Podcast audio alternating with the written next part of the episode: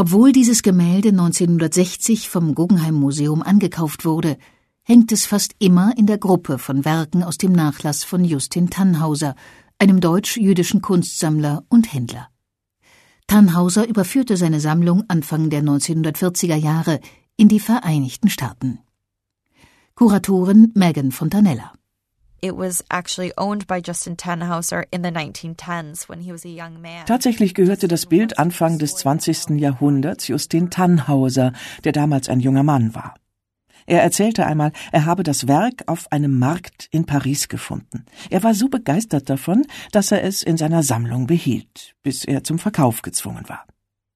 Justin Tannhauser war ein wichtiger Förderer der Impressionisten und von frühen modernen Werken.